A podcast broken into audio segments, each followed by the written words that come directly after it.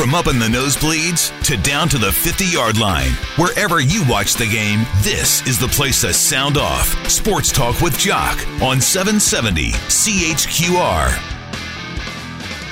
Of course, the half hour with the coach brought to you by Tom's House of Pizza, where pizza lovers feel at home with locations in Calgary and Okotoks. Uh, the Calgary Stampeders had a hard fought 39 26 victory over the Winnipeg Blue Bombers Saturday night at McMahon Stadium. And head coach Dave Dickenson joins us for the half hour with the coach. Dave, how are you tonight? I'm good. How are you guys? Yeah, we're doing well, thanks. Uh, before we get into the weekend, Dave, uh, do you have an update on uh, Devon Claybrooks? I do. Uh, he's doing better. I was able to visit with him yesterday, and uh, he looks like himself, down a few pounds, but um, good spirits, you know, personality. Still has that. Uh, he was uh, laughing and enjoying things. So, you know, I, I think we'll see him uh, soon. Uh, at what capacity, I'm not sure, but we'll. I think he'll be uh, he'll be back in the mix uh, real soon. Good news. Good news. Uh, Dave, kind of keeping on that front with uh, you know kind of the football side of things and, and, injuries. It seemed like you came away from the game pretty unscathed injury wise. Uh, any updates there? well, those are the questions I can't answer. But uh, you know, we we did feel it was a very physical game, and uh, you know, when you play well, a lot of times you do avoid injuries, and sometimes you just get snake bitten, you get unlucky. But when you're playing fast, you're playing aggressive. A lot of times, that's when you uh, certainly keep the injuries at bay. And uh, we've got some issues, no doubt about it. But we've got the nine days in between, which should help, and uh, we're hoping to, you know, put the best roster we can on the field. Well, uh, let's talk about the game then Saturday. Just your uh, just your overall thoughts uh, on the game against Winnipeg. I thought it was a good game. It was a back and forth, uh, one of those CFL games that uh, was in doubt, and um, yeah, I did love our crowd too. I thought uh, the people came out and it was a great atmosphere, and um, you know, it was like he says, back and forth till about the fourth quarter, uh, and we kind of took over and uh, gave them a little life there, the uh, not executing a short yardage play, and then they didn't execute theirs, kicked a field goal, and and then uh, the big play with Kamar and a big play with JD, and uh, gave us that breathing room. But you know, that's a big win for us. Um, it'll pay off big dividends down the road. It was also uh, nice just to get back on the winning track.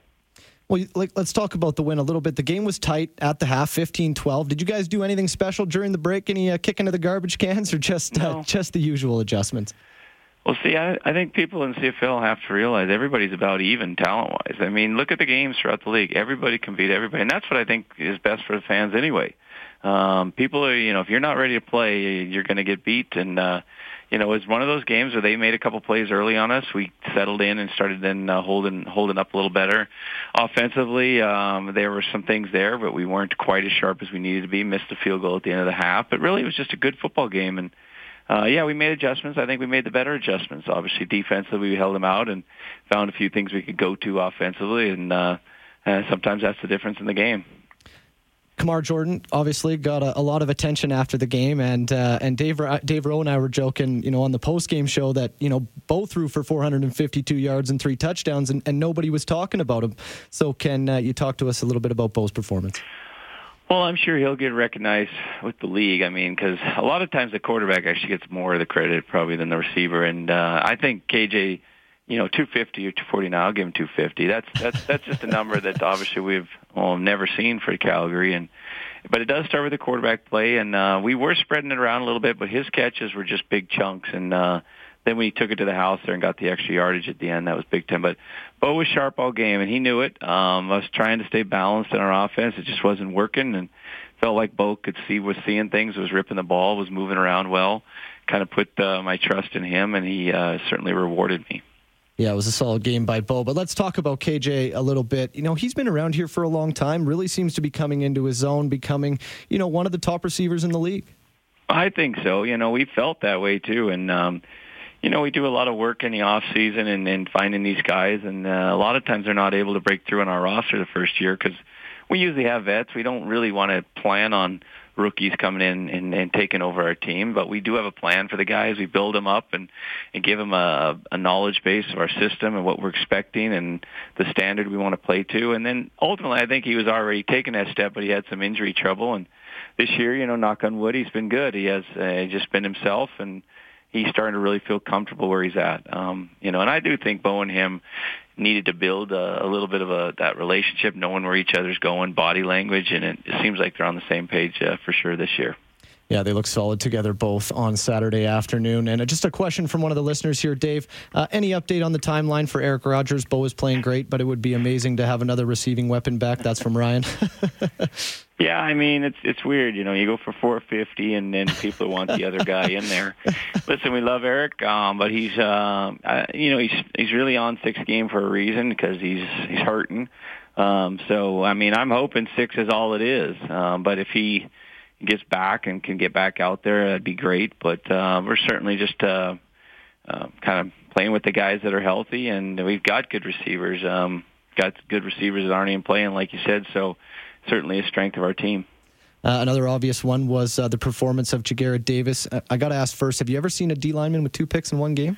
I, you know, I guess I have, but I didn't remember. Brent Johnson did it back in '06 okay. with BC. I was probably on the sideline. I might have been might have been a bit woozy though, so I'm not sure. But um, Brent was great. But you know, Jagger, that was awesome. Uh, both of them were outstanding, taking that last one to the house. I think that first pick though was the best. Uh, basically, like played volleyball with it for a bit and and was able to come down with it, but we needed more out of our D line. We asked a lot of them anyway, but Jagger uh, certainly took his game to that next level, which is what we're looking for. I didn't know the big man had that uh, the hands like that, so that was impressive. Did the D line have a, as a whole have a better game Saturday? Yeah, it's not that they weren't playing hard. We got the lead too, and uh, you know when you get the lead, I thought you noticed more pressure. When you play with the lead, you're going to get more pressure on the other team's quarterback, and um, you know I thought Micah played well. Uh, I thought that obviously Jagger was was a force our linebacker play was super solid. Uh, I thought Jameer Thurman was was at his at his best. So when you, you kind of put those that that group of six together and they're playing well, you're going to have a lot of success. And just sticking with the pressure, Dave, this on the other side of the ball, but it, it did seem like Bo handled the pressure pretty good. He got away on the one run, but he also uh, he wasn't sacked in the game. Yeah, no, I thought he handled it well, and I thought we blocked well. I mean, there's some some great players on the other on the other uh, team. Uh, and I got a lot of respect for their their whole D line. They're strong inside. They got speed on the edge. They can bull. Um, their linebackers blitz as good as anybody in the league. So for us to be able to handle that, and they certainly didn't back off. They brought it. But Bo uh, was able to find guys that he liked in man-to-man matchups, and then when they uh, went to their what we call zone dogs, you know, zone blitzes type of things, he was able to kind of negotiate the pocket and find the windows. So a credit to Bo, but I think obviously I think he passed it along to our line because uh, you know we didn't um, I didn't think we blocked that poorly in the previous games. Just had some confusion, but it looked like the guys settled in and, and had a, and a real good game. Our O line, the effort level was up and the physicality level was up, and that's uh, when we play play our best. He is head coach Dave Dickenson. We need to take a quick time out here on Sports Talk. We'll be back with the half hour with the coach with Tom's House of Pizza. I'm Dave McIver in for Jock Wilson. You're listening to Sports Talk on 770 CHQR. Welcome back to the half hour with the, with the coach for Tom's House of Pizza. I'm Dave McIver in for Jock Wilson, chatting with head coach Dave Dickenson after the big win Saturday afternoon. Now, Dave, uh, big week ahead, obviously Labor Day Classic coming up. Um, I know you guys try and treat every day the same, but is it is it a special week? Do you do anything different to prepare with you know a longer longer time in between games? Well, we had nine days, and they're going to have eleven. Uh, it's so it's almost like a bye week for them. Uh, no, we just to me we give the guys a little bit of uh, fun. Um, you know, I, I have a strength conditioning day tomorrow, and the boys are going to meet at the bowling alley for that. So uh, that'll be fun for them. I, I honestly, I try to break it up a little bit, let them, uh, you know, some camaraderie and have some fun and and get away from ball a little bit. It's a long grind, and when you get these long, we'll be ready. I mean, we know they're we know the opponent, we know what they're about. They're good. Uh, they're they're right now sitting second, so we know what's at stake. But uh, we'll have enough time to prepare and ultimately, uh, you know, just hoping for a good performance. I know you try and treat all the games the same, but do you guys do you find the players and the coaching staff get a little bit more up for this one, or there's or it's more intense, or or is it is it let's keep every game the same and, and that's how we treat things? Well, we know it's a big game, and um, I love afternoon games, and I, I we just played another one there, so I, I think the guys enjoy playing in the afternoon, and seems like uh, we have real good turnout on afternoon games as well. So um, it's it, yeah, I know there's rivalries, but everyone kind of has different sort of things. I mean, am I going to tell you we're going to play harder against Edmonton than Sask or BC or Winnipeg? I don't think so. I think we do understand though those are the teams we are going to face in the playoffs and we need to beat. And if we want to take first, starts with the, the the first time we see that team and uh, we've had pretty good luck in the West. We need to see what we do against Edmonton. Obviously, when you go back to back against a team, you do want to win your home game. That's that's priority one. And since we got the first shot at it, uh, you know, we got to take care of business and, and win at home. Just another question from a listener here. Just going back to the Winnipeg game, Dave. Did you did you do anything specific to stop the run against Winnipeg? And the defense completely stifled Andrew Harris. That's from Hilda. Well, I mean, we do give him attention. I mean, I think he's a great player, and uh, I think a lot of their offense does go through go through him. Um, but you can't just obviously just focus on one guy. But what it really comes down to a lot of times watch the games is how good are you tackling and uh, I, I see him make a lot of people miss uh, throughout the year. I've seen three, four, five guys not bring him down. Well, we were able to get him down. At least stopped with the first, and then here came uh, here came the the reinforcements. The gang joined the party, and you know he is a momentum guy, meaning that if he's hot, he's he's hard to he's hard to slow down. If you can keep him down early, sometimes uh, you can um, you know, I guess you can get in get in the play caller to maybe go a different direction, and um, that's kind of what happened. Who knows exactly what they were thinking, but uh, we know we felt we did a really good job on Andrew. All right, uh, Coach, we have uh, Cliff on the line. Cliff, you got a question for uh, Coach Dave Dickenson?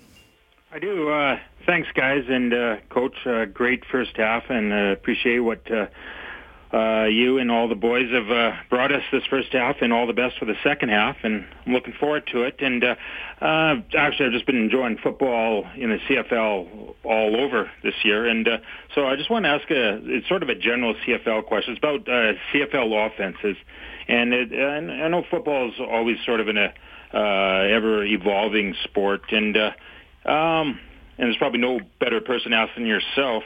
But do you see uh, sort of like any uh, kind of concepts or schemes that have really sort of come together and sort of emerging into uh, uh, this year's CFL offense? Is something that you could say that if you put all the uh, OCs and DCs together in a room and they would say that 2018 so far we have seen a lot of this in terms of offensive schematics in the game? Thanks, Cliff. Uh, okay, yeah, I mean, good question. Uh, we get we get one a good one on that. It is interesting. I mean, I don't necessarily we don't have like the uh, a conference, but it is there are patterns, and like even defensively, you can kind of see the patterns. As we always joke around while the D coordinators got together and decided cover four is going to be the the coverage of the year. And I think the big thing this year is a lot of these what what I would consider like run pass options, but instead of reading the defensive end, a lot of teams are trying to read the linebackers, meaning they'll block the big guys, and then if the linebackers check out, they'll hand off. But if the linebacker steps up, they'll try to put a pass right in behind his ear. And in the past, even with the Doug Flutie, Jeff Garcia's, and all that, it was always reading the defensive end. If he pinches, then you would go out and sprint out and, and throw on the edge.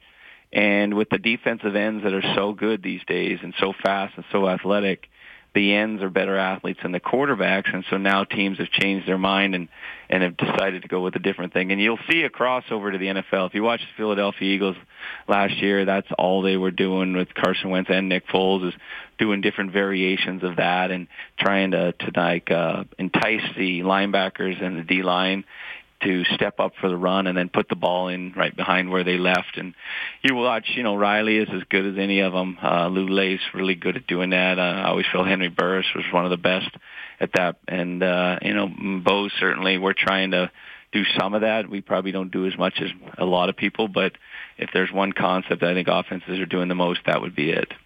There you go, Cliff. Hopefully that answers your question. Now, Dave, uh, you mentioned a name in there, and I don't know if you've talked to him, but Jeff Garcia is actually tweeting out that he'll be in town for the Labor Day Classic. Is the team, you know, planning anything? Uh, it must be cool when old teammates come to town.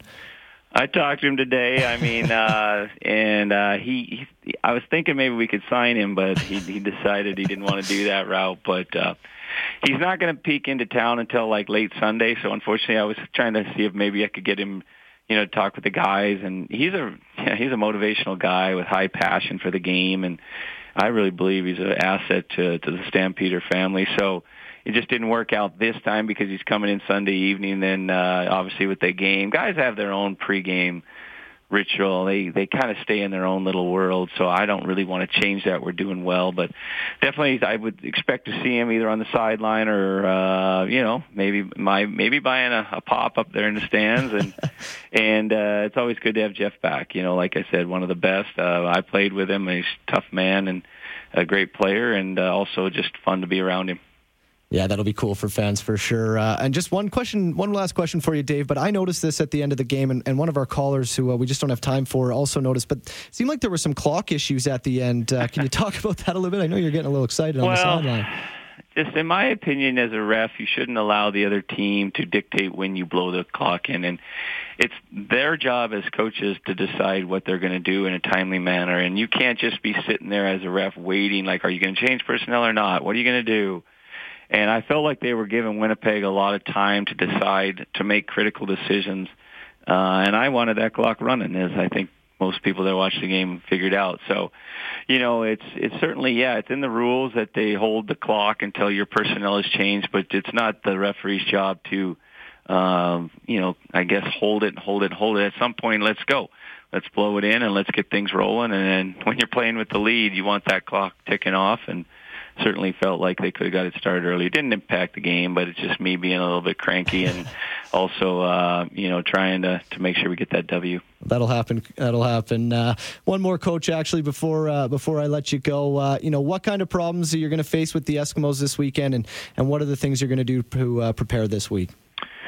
Well, I mean, you see it; they're chunking it up. The quarterback receivers have been uh, uh, hitting the big plays. Um, the running backs very physical, all around back their offensive line mauls people. A lot of holding, but tons of they just they just maul you. Uh, defensively, they've been getting up the field. If you watch their D line, they're getting up the field with with, with uh, big time speed. And then uh, you know, and Mike Benevides does a nice job, nice system on the back end, keeps it real tight. Everyone knows what they're doing. You hardly see any mental bust from that that defensive unit. Still one of the best uh, kickers, Sean Whyte. So it's going to be a real tough game. We got to get the lead if we can and then uh, just make sure uh, you know Riles knows we're around him. He he never going to give up. He's just a warrior. So uh, we got to play the 60 minutes and come out there with the win. It will be another great game on Labor Day Monday. Coach Dave Dickenson, thank you so much for joining us tonight. Okay, guys, take care.